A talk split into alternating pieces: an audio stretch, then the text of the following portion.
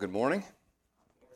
Uh, he has uh, done it yet again. The Lord has chosen in His kindness to grant us another week to be together as a church family, to worship Him together, pray together, to be fed from His Word together. Praise God for His faithfulness to us. Uh, if you haven't already, please be turning in your Bibles to the book of Galatians, chapter 5.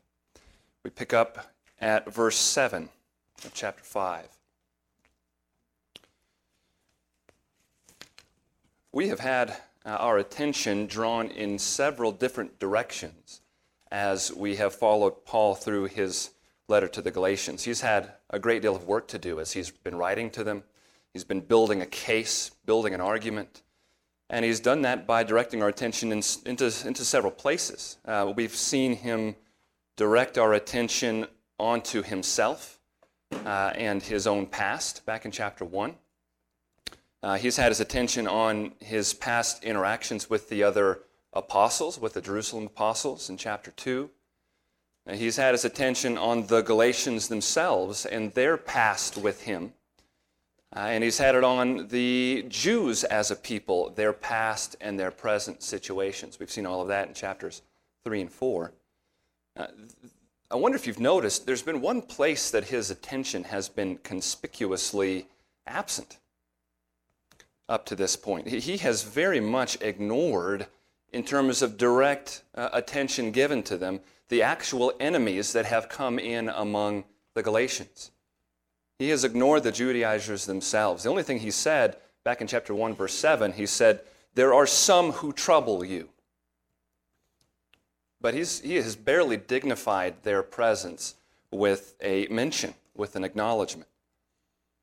Well, at this point, he has finished making his case to the Galatians themselves, whom he loves dearly. We've seen his love for them, haven't we?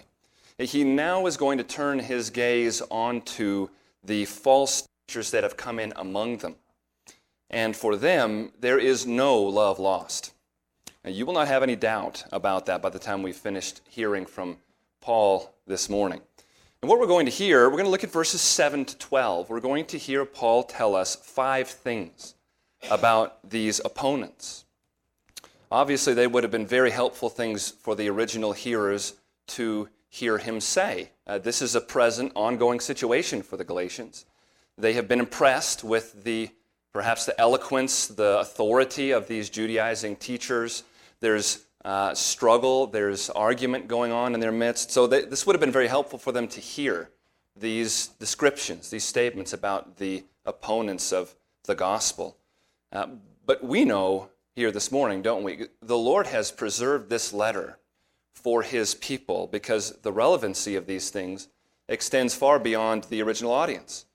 Uh, so, so that the things we're going to hear this morning about opponents of the gospel of the grace of Jesus Christ are things that are always true about those who oppose his message. So these are five truths uh, concerning the opposition, those who would oppose the gospel message of grace through Christ. This is what we're going to see. Uh, let's begin by reading. I'll be reading from the English Standard Version. If you're able, please stand with me for the reading of God's Word. This is Galatians 5, verses 7 to 12. Paul continues in this way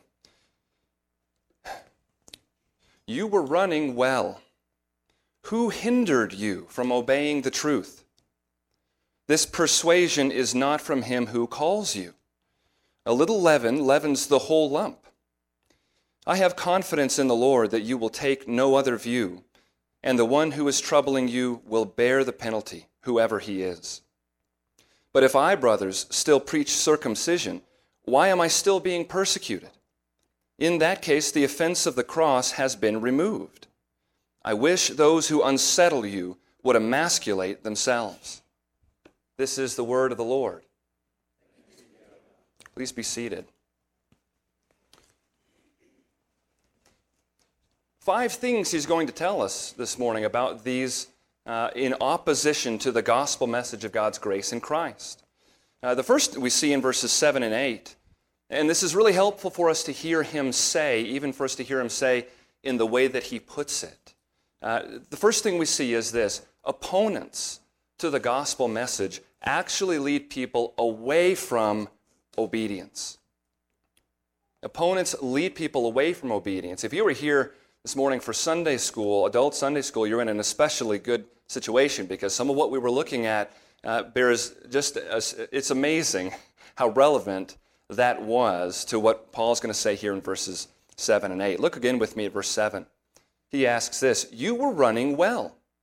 Who hindered you from obeying the truth? What we have here is Paul, yet again, employing a metaphor uh, to talk to his, uh, his audience. And he's using here the metaphor of a track runner, a runner in a race. Uh, you were running well, and some other runner has come in and hindered you by cutting into your lane. You know what that is? I, I've never been on a track team. I know this vicariously, but I can, I can imagine uh, running on a particular path and being very focused and then having someone cut in and cause me to stumble. Um, if you know me well, that's no shock to you that I've not been on a track team. But I think we can imagine the, the concept if we have not. Uh, this is, in fact, literally what he's saying here. The word he uses, we translate as hindered you, it's the word enkopto. Kopto means to cut. So enkopto means to cut in. And most everyone sees Paul doing something intentionally here. He is now directing his attention and his audience's attention onto these Judaizers, those of the circumcision party, those who are pressuring them to accept the sign of circumcision, these who are about cutting, and now he's going to begin, as he has done so artfully through the letter, uh, playing with words and uh, in the way he speaks. So he's going to begin the paragraph here by talking about enkopto, cutting in. And he's going to end the paragraph by talking about apokopto, cutting off. He is, even in the words he's choosing to use, he is speaking right at these Judaizers that are among them. So the question he's asking them is this Who cut in on you during your race such that the result is that although you started well, you're now stumbling because of what they have done in cutting into your lane. It's really important for us to see and to notice in verse 7 what he's calling a failure to run well. Do you notice that he calls it not obeying the truth? That's what it is to fail to run well in this race that we have been called to run, not obeying the truth. To be persuaded of the truth so as to run well in the path of faith, it's a matter of obedience. It's a matter of obedience. When I stop living in settled reliance upon Jesus' finished work, guess what I'm doing? I'm disobeying God. I am not obeying the truth. It's amazing to me sometimes how words spoken by Paul in one letter will uh, be, um, be influenced, will be flavored with things he says elsewhere, or words that he speaks in one place will be confirmed and, and uh, enhanced by what one of the other biblical authors writes. This is one of those cases. Uh, when I read 1 John 3, it looks to me almost as if John had just finished reading the letter to the Galatians. when he's writing. Turn with me, look for just a moment at 1 John chapter 3, starting in verse 21. Last week we just alluded to 1 John 4, and I was very uh, uh, unhappy. We simply didn't have time to go there like I had hoped to. This morning, I think we have time to go to 1 John 3 here. Uh, I'm going to read verses 21 to 24. And let's notice what John writes here. Verse 21 Beloved, if our heart does not condemn us, we have confidence before God. And whatever we ask, we receive from him because we keep his commandments and do what pleases him. Verse 23, this is where you especially need to notice. And this is his commandment that we believe in the name of his Son, Jesus Christ, and love one another, just as he has commanded us. Whoever keeps the commandments abides in God, and God in him. And by this we know that he abides in us, by the Spirit whom he has given us. How is keeping his commandments manifested here according to John? It's manifested in two ways. Really, it's manifested in one way that has two sides of the coin. It's manifested, number one, in believing in the name of Christ. That is to say, resting in Him, believing His promises, being satisfied with His work on the cross. So, believing in the name of Christ, and secondly, loving one another.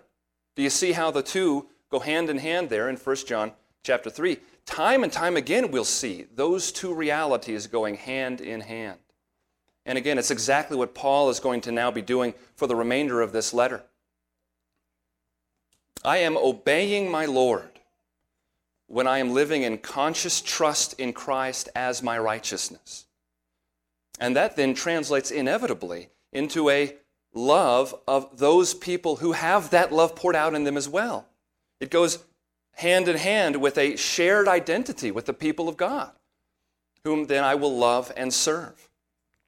Now, if that's the case, if what John is writing here is the case, what do you think happens then when my, you could even say, it, childlike faith, when that simple faith in the finished work of Christ wanes?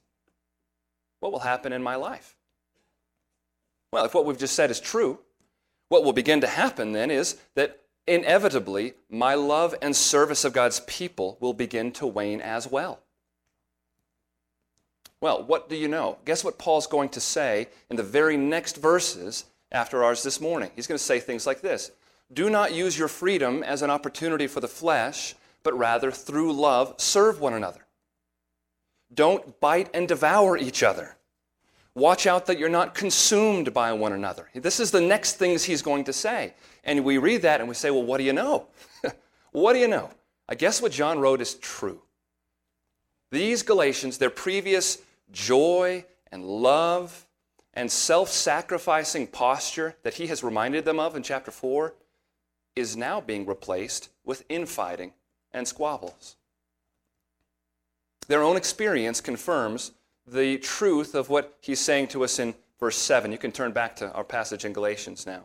Their own experience confirms it. And, brothers and sisters, this morning, our experience confirms it as well, doesn't it? When you run well in the path of faith, settled, finished, simple faith in Christ, you obey the truth in a way that is unhindered. Stumble in that run, and all manifestations of obedience are on the table and can begin to falter. Now, in verse 8, Paul adds to this, he says that this turning that they are experiencing, this, what he's called now a stumbling, after having begun well, it's come upon them, you notice he says, by means of persuasion. This persuasion, he says. And he definitively states, it did not come from him who calls you. This is the third of four times that Paul is going to speak about the call of God, God's calling to his people. That calling has been connected in Galatians to the grace of Christ in Galatians 1 6. You're deserting him who called you in the grace of Christ. It was connected again to grace in chapter 1, verse 15. He who called me by his grace. It's going to be connected to freedom. In chapter 5, verse 13, you were called to freedom. And then this is the fourth of the instances where he speaks about God's calling. This persuasion, in other words, which has led you to seek to win the race through efforts of your own, which has hindered your own obedience to Christ, caused you to stumble, which has turned your love into squabbles and infighting. this persuasion most certainly did not come from the God who graciously saved you by his call. This is almost like what he did back in chapter 4 when he reminded them about their past with him. He reminded them of how they used to be. How grateful and loving and self sacrificing they had been back when the gospel of Jesus Christ was prominent among them. If you were here with us then, you, you remember what we noticed that there's power in reminding someone of something like that. You remind someone of that, and it helps them to see what they have now become by contrast. Well, it's the same thing here. Reminding them of God's gracious calling stands in pretty stark contrast to the way their lives are starting to turn. So, this is the first thing that he tells them about these opponents. They are leading you away from the obedience that God requires. The second thing he's going to tell them, we see in verse 9, and that is that this persuasion, this influence of theirs, is infectious. It's infectious. Verse 9, almost a proverb here a little leaven leavens the whole lump. This really is a warning in a couple of directions, although they're very much connected to each other. It is a warning about the nature of this sort of persuasive teaching that they've let come in among them. Here's what it tells us that kind of a voice that leads away from the gospel message never just sits there, it is at work for its own ends. That's what an infection is, right? This message is working, it's active. And so it's something to be seen for the danger that it is.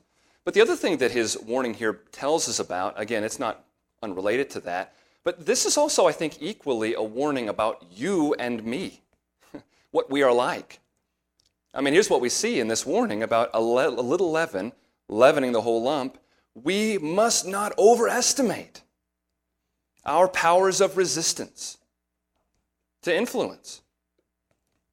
This is the sort of thing that, that we see happening to the church in Corinth. In 1 Corinthians chapter 5, we learn about the Corinthians there that they are, at that moment, passively tolerating gross immorality in their midst, in their church family. And they're even claiming to be doing so to celebrate the reality of grace. You have a sense of kind of how that argument might run. And Paul has to tell them there in verse 6 of that chapter your boasting is not good. Do you not know that a little leaven leavens the whole lump? And you can see his point. What exactly do you think is going to happen when this sort of known, unrepented of sin sits and dwells in your midst? What do you think is going to happen? It's going to spread. It's going to spread among you, maybe in following after the same kind of sin, or maybe in all kinds of other ways that tolerating sin perverts our thinking. You don't seem to realize, Corinthians, that you yourselves have sin at work within you that will let this temptation lodge and twist your mind. You think too highly of yourselves and not highly enough of the power of sin to leaven the whole lump warns them of that there. He has to warn them of that here. And my friends, it's a good excuse for us to remember the same thing of ourselves this morning. We are not different than these Galatians here. We are not beyond the reach of sin's temptations, are we? So I could ask you in a very rhetorical way, unless you want to talk with me afterward. Uh, how are you doing right now as far as your own level of fear and hatred of the sin that persists? Has your heart's hatred, I would use that word intentionally, has your heart's hatred of that root that the Spirit of God has revealed to you in the past, that root of anger or bitterness or lust or laziness, has your heart's hatred of that thing in you been allowed to quiet down? We must not let it. We cry out to God individually and corporately God, protect our minds and our hearts so that we keep thinking and feeling like you do about our indwelling sin. And I think that's a very uh, balanced and helpful way to speak about it because how does God think of our indwelling sin that remains. God is patient with us, isn't He? He is confident of His work in us. All of those things are true. And so we have reason, in a sense, to be patient with ourselves because we are confident of God's work in us. But listen, there's a difference between living a life of grace and being patient with how God is changing me and a certain kind of patience with the sin itself. Are not the same things. We must remember the murderous nature of sin.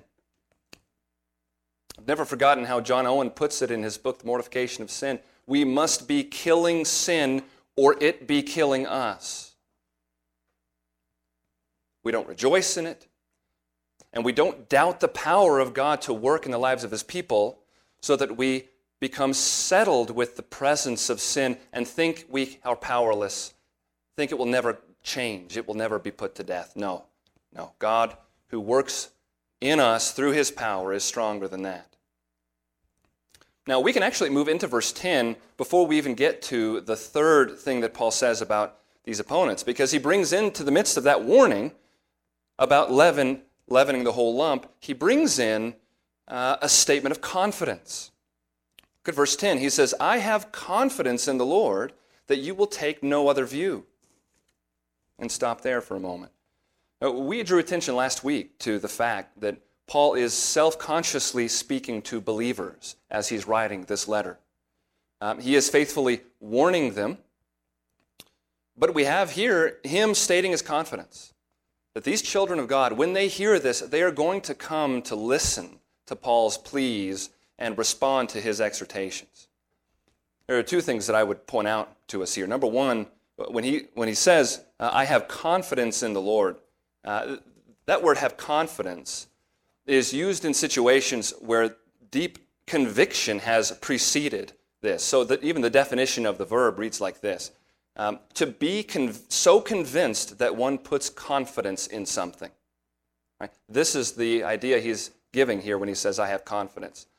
That helps me because sometimes we can use the word confidence in a different way.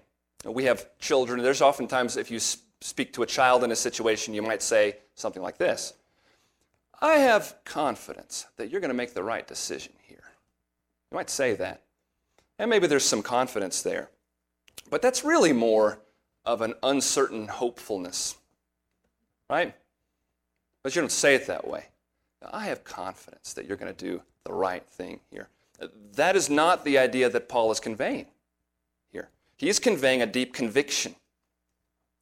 That's one thing we need to notice here. The second is, I think, even more important than that. We cannot miss what he says as to the source of his confidence. Where is his confidence?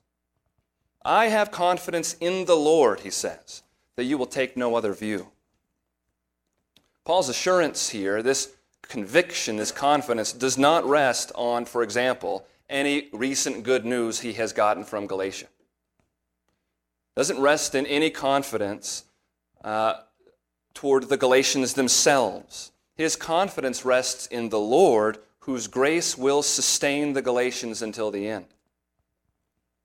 So, in other words, you have two, two things that go side by side and must be seen together here. These opponents' influence is legitimately and dangerously infectious. That is true. Yet, God's power to protect and preserve his people is stronger than that. Those two things go together in the way Paul is uh, warning and counseling these Galatians. It's really important for us to see the, the, uh, just how right it is for Paul to have this sort of confidence. We spoke about it last week, but we didn't get to really think very carefully about what the Bible says concerning this confidence. So I want to do that for just a moment here this morning. I want to remind us of what God's Word says concerning this confidence that Christians have. I'll just give you a, a, a, survey here. There are many more places we could go. You can just listen to these. These are the sorts of things that God's Word says about the matter of confidence in the life of one who is a child of God. John 10 28, Jesus says this I give them eternal life, and they will never perish, and no one will snatch them out of my hand. 1 Peter 1 5 speaks of God's children, and it says this who, by God's power, are being guarded through faith for a salvation ready to be revealed in the last time. This faith that God grants to his children, God, God works through this to, in fact, guard his people, and he does it with the very power of God. He'll say elsewhere, this is the power by which things that did not exist were spoken into existence. That kind of power. That's the power at work in God's people through faith to guard them unto salvation. Uh, 2 Timothy 1, verse 2, uh, verse 12, excuse me. Uh, Paul says, Which is why I suffer as I do, but I am not ashamed, for I know whom I have believed, and I am convinced, same word he used in our text, that he is able to guard until that day what has been entrusted to me. John 10, 27 to 29. Jesus speaking, My sheep hear my voice, and I know them.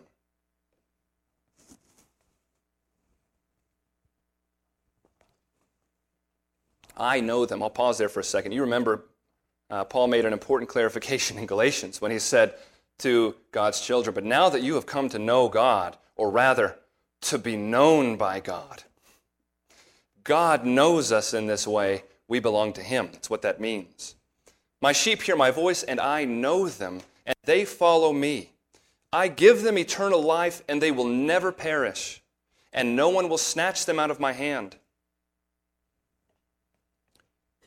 My Father who has given them to me is greater than all, and no one is able to snatch them out of the Father's hand. I mean, this, in the statement he's making there in John 10, it's the entire point that he's trying to get across to his hearers here the sheer safety of those that belong to God through Jesus Christ. He says, No one will be taken. No one can be.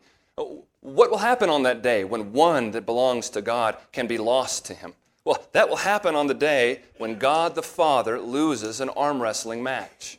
That's, what will, that's the day on which one of God's children needs to be afraid for their safety. Last, Romans 11:29, for the gifts and the calling of God are irrevocable. Very simple, punchy statement. The nature of those callings of God is that, that they are irrevocable. And my friends, it's just a small sampling. There are so many other places where God's word uh, works very hard to convey to his children how safe we are in the hands of our Lord Jesus Christ. Hebrews 7, 1 Thessalonians 5, Romans 8, Ephesians 1. God's word works hard to comfort his children with this news. If he works that hard, we ought not come to a statement like that in our study of his word and just brush over it. So let's not do that this morning. Let, let me invite you to just stop for a moment, take a breath, and just bask in the reality that you who have turned to Christ for life, you who are relying upon the work of Jesus in your stead in the courtroom of God, just bask in it for a moment. Exactly no one and nothing will ever pluck you from his hand.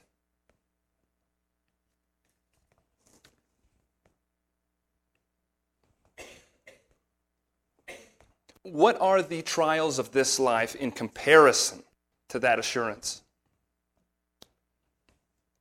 I don't say that at all to diminish the trials of this life. They're real and they're grave and they're painful. Stack them up against the mountain of the implications of this safety, of these promises from a God such as this. And I ask you, what are the trials of this life in comparison to such assurance as that? And so it's quite fitting then, as Paul keeps our attention on the opponents now moving forward, it's fitting after he says something like this that the remainder of the things to be said about the opponents are really just dangerous for the opponents, not for God's people. And that's in fact what we see. Uh, number three, second half of verse 10, here's the third thing we see about God's opponents they are destined for judgment. He continues this way And the one who is troubling you will bear the penalty, whoever he is. A couple of, I think, small things to clear up. The way he speaks in, of this is in the singular, the one who's troubling you, whoever he is. That does not mean that there was a single individual who'd come into Galatia and is leading them astray. Uh, it's probably, he's either speaking about the leader of that group or he's speaking about the group collectively, as a collective singular. Uh, but it is a group that has come into Galatia here to apply this pressure. They're referred to in the plural in verse 12, in chapter 6, verse 12, back in chapter 1, verse 7. This does not mean that there's a single individual that comes in. Uh, secondly, it is possible, but I think it's unlikely, and certainly it's not necessarily true, that Paul words it like he does here in verse 10 because he doesn't know the name of the leader of this group. He seems pretty well informed about what's going on in Galatia. And it seems common from other letters. We see it in 3 John and with Paul in Philippians 4 that when people wrote uh, asking for help like this about situations, they tended to name names when they were writing. So it's likely that they would have done that here and that Paul knows the people that he's talking about. I think the point then is what Paul's emphasizing is the relative unimportance of that person and the group by refusing to give them too much attention. I mean, he's still sort of snubbing them here. The one who is troubling you will bear the penalty, whoever he is.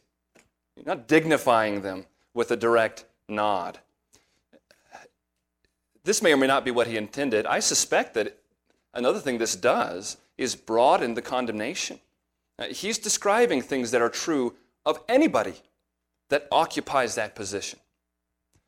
Anyone that would come into God's people and trouble them like this, guess what's the case for them? They will bear the penalty.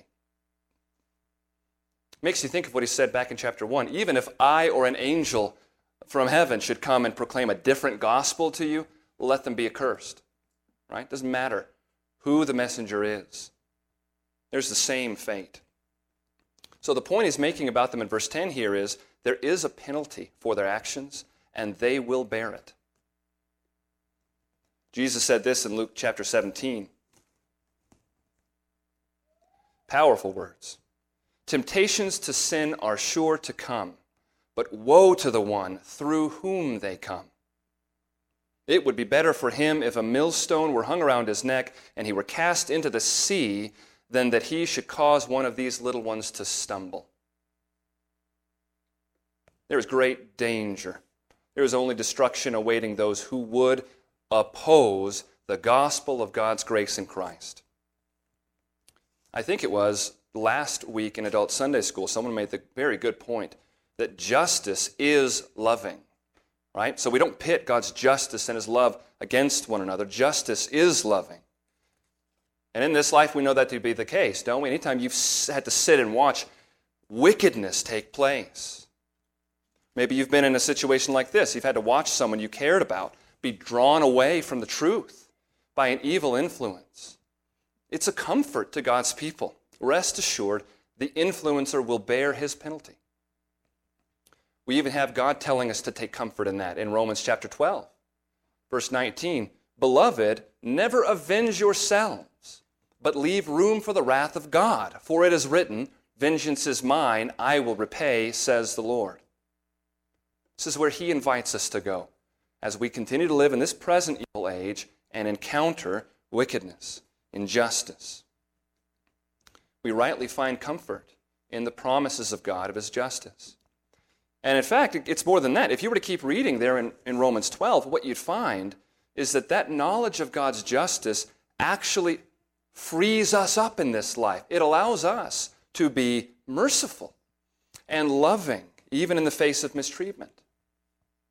Because he continues in this way there. He says, Never avenge yourselves. To the contrary, if your enemy is hungry, feed him. If he's thirsty, give him something to drink. For by so doing, you will heap burning coals on his head. Do not be overcome by evil, but overcome evil with good.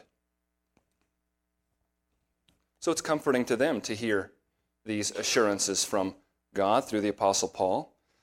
What we've seen so far, these opponents of God's grace in the gospel, they turn away people from obedience.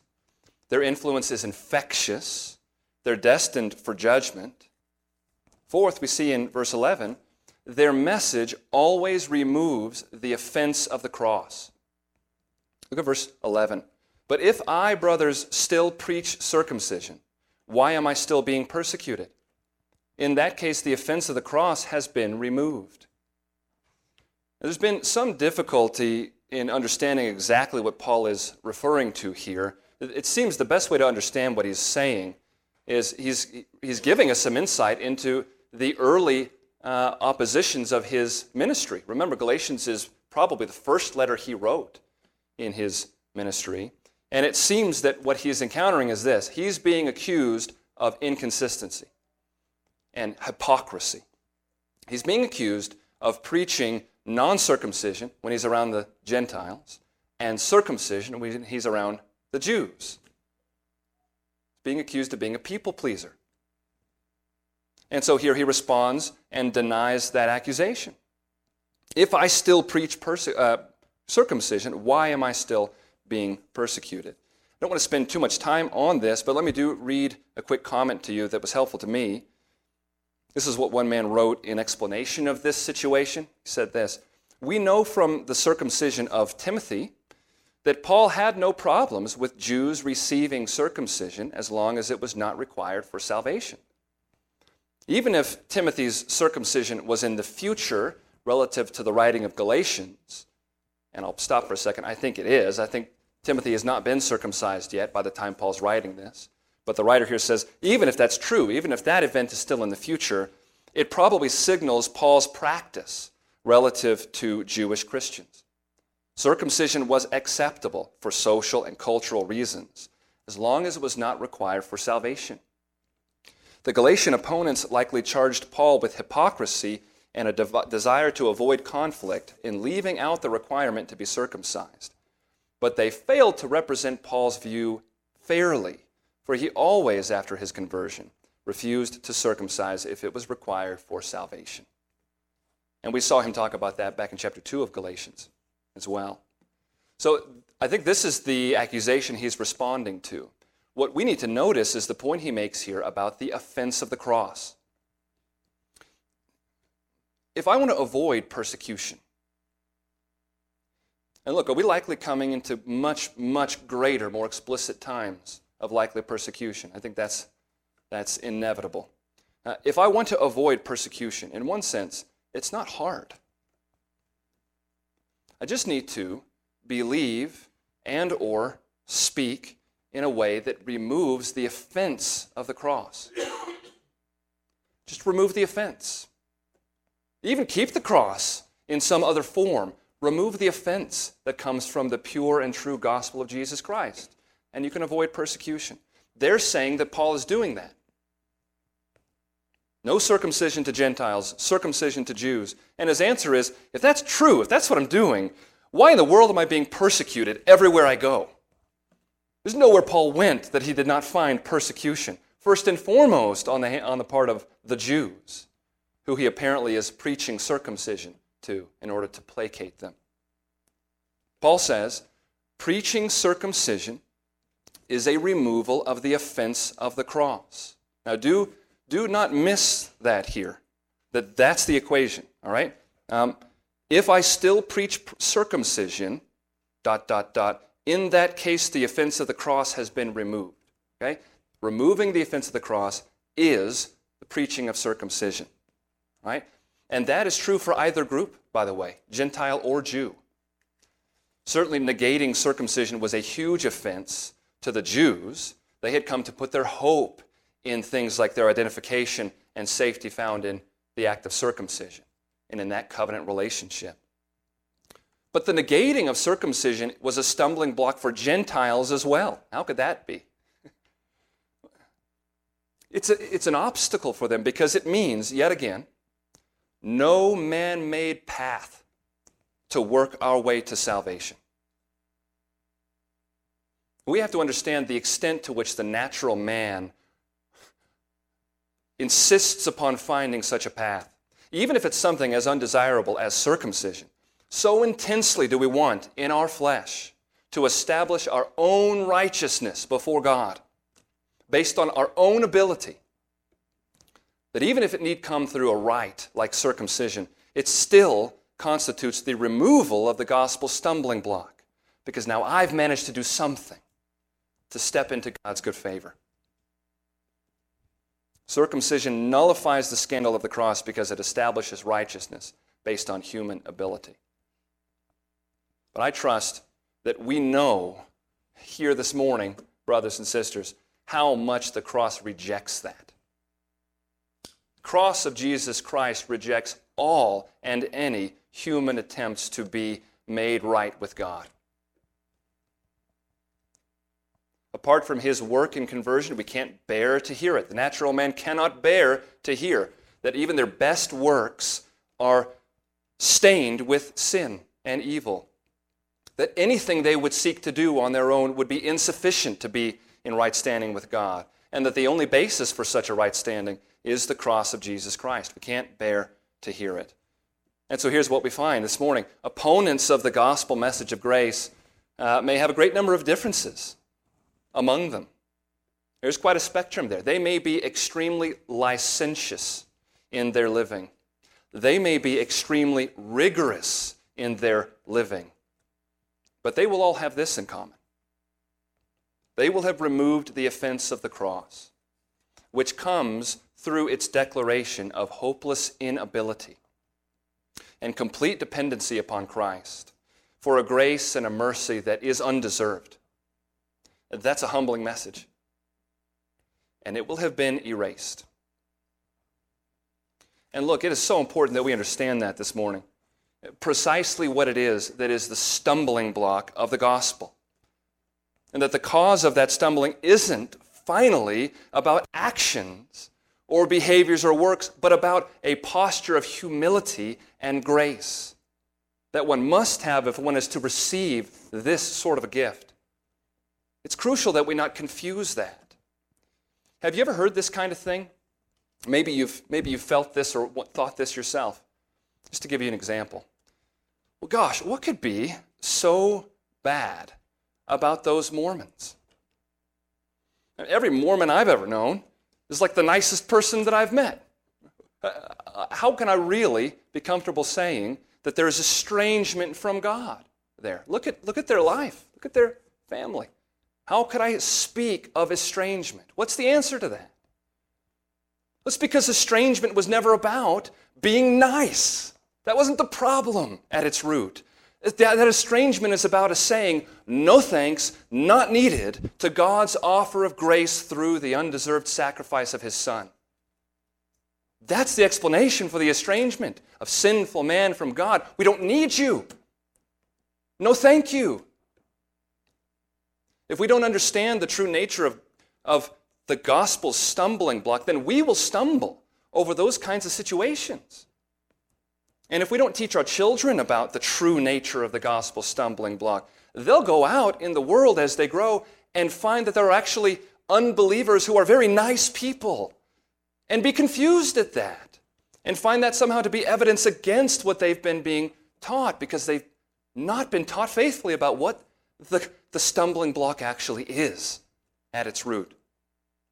What defines these bringers of a false gospel, according to verse 11? It is nothing about the rigor or lack thereof in their lifestyle.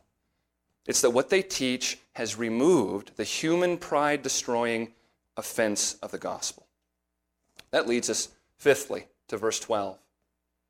What is said about the opponents here? Let me put it this way, and I'll explain why I'm putting it this way. Opponents of the gospel are on the wrong side of history. That needs some explanation. You don't necessarily get that right away from verse 12. I wish those who unsettle you would emasculate themselves. There are at least two, maybe three things that Paul is consciously doing as he says it like he says it here. The first one is the easiest one to see. He is being unambiguously contemptuous toward these enemies, isn't he? I mean, there's, not, there's no getting around it. He is saying what it seems like he's saying. And I think we get a picture of Paul's personality here a little bit. He would have been an intense person to be around. Uh, he has shown in his letters he is an incredibly kind man, and he has shown amazing patience to these Galatians here, hasn't he? He's patient. But he was not afraid to show intensity when it mattered. It makes you think of other uh, leaders, not every leader, but other leaders in, in church history. It makes me think of Martin Luther. If you ever read much of some of Luther's interactions with his enemies of the day, with Erasmus, or even with some brothers, it, it, got extremely intense. I would venture to say it became sinfully so on Luther's part in some of what he wrote and his vitriol. Um, he was a uh, he was a German, yeah, uh, and he was a Lutheran. So there may have been some alcohol involved in some of those dialogues. I have no idea, but you can see it in him. We saw last year in Adult Sunday School the video of R.C. Sproul addressing a crowd, very famous at this point. When he addressed those he was talking to, and he said, "What's wrong with you people?" Remember that? It's one of my favorites. That's a personality, right? There's no getting around it. Paul is displaying a strong intensity as he gives his opinion of these false teachers. Uh, T. David Gordon complains here in the way we translate his statement in our English versions. He complains that we're being a tad too Victorian in our, uh, our translation of this. We'll just leave it at that. Paul's certainly conveying contempt, but what I want you to understand this morning is that is not the only thing he's doing. He is not at this point overwhelmed with emotion and he just throws out some sort of a slur. That's not what Paul is doing here. He has chosen his words carefully to make a particular point. Right? Uh, here's one of those points he's making. He is, it seems, intentionally referencing Old Testament law. Now, if you've been with us through this study, has he been doing that a lot through this letter? Judaizers appealing to the law, very wrongly. So he's been doing it all the way through to put them to silence. He's doing it again here. The Greek translation of the Old Testament, which they use in his time, Deuteronomy 23 1, if you were to look there, you would hear that according to the law, it says, No one who is apokopto, it's the word he has used here for them, no one who is apokopto shall be allowed to enter the assembly of the Lord. He's not just throwing out a slur, he's speaking very craftily to this group who was all about cutting. And he's talked about cutting in, and now he's talking about apokopto. And the point is in this statement, uh, I'm pronouncing a curse on these people such that they will be removed from the company of God's people. He just chooses to put it in a very, um, in a very expressive way, right? Uh, th- but he's doing it intentionally. Another thing that he seems to be doing here is making the comment that he is thankful that in God's plan to purify his people, this kind of group will not, if you will, be able to reproduce their kind into the next generation. This is not a rebellion among God's people that's going to perpetuate forever. And it's to that idea that I'm referring as I've named this fifth thing, saying these opponents are on the wrong side of history. Theirs who oppose the gospel of God's grace Theirs is the side that will not stand in the judgment, according to Psalm chapter 1. Paul's going to say at the end of this letter, For neither circumcision counts for anything nor uncircumcision, but a new creation. Listen, and for all who walk by this rule, peace and mercy be upon them. There is no future for the posture, for their posture toward the gospel, because there is no peace or mercy from God for those who oppose the gospel message. They will bear their penalty. Their names will be forgotten, if you will, to history. They will be cut off with no future or posterity. So let's end with this. Just a very simple uh, alternative. In light of these five things, what does this mean, our text this morning, about those who love the gospel? I'll just rattle these off for you. It means these five things.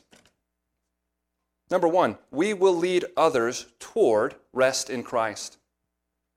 And that posture will bleed out of us in our loving service to one another.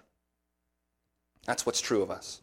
Number two, rather than infecting others with perversion, we will be faithful ambassadors of the Lord Jesus Christ. In the Sermon on the Mount, he uh, warns us that there will be many who will respond to our message with persecution. But then he says there are others, Matthew 5 16, who will see your works and glorify your Father who is in heaven. There will be a certain infectious nature to the work that God is doing through us. Number three, we will not bear our penalty. Why not?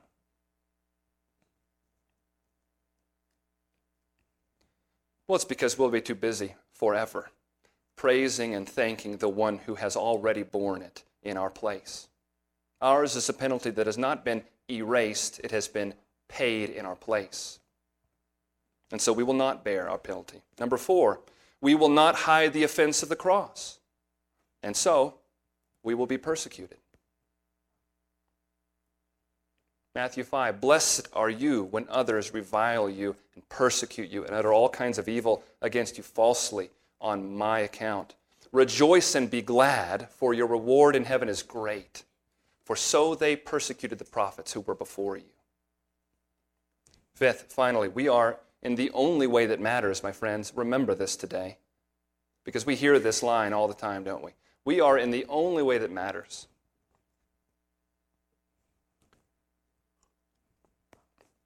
On the right side of history. And let us end with this. I mentioned Psalm 1 earlier, speaking of that historic viewpoint. Psalm 1, verses 5 and 6. Therefore, the wicked will not stand in the judgment, nor sinners in the congregation of the righteous. For the Lord knows the way of the righteous, but the way of the wicked will perish. Would you pray with me? Father, we who are your children, who are yours by the mercy you have shown us in your Son, we rejoice with trembling this morning. We thank you for the assurances that you give us, that you, who begin a good work in your children, who give us your spirit as a down payment on our inheritance, you are committed to bringing to completion the work that you begin. Lord, we pray that you would be working in us through this feeding of your word, that we would be a people more and more all the time who love one another and in intentional ways that the world might see and praise our Heavenly Father. That we would be those who do not become sinfully burdened and plagued with a kind of guilt that is unbefitting one who has been forgiven. Lord, help us to hate our sin and always, as we see it, to take it back to the foot of the cross where we receive mercy and grace. We thank you for your Son, Jesus Christ. In his name we pray. Amen.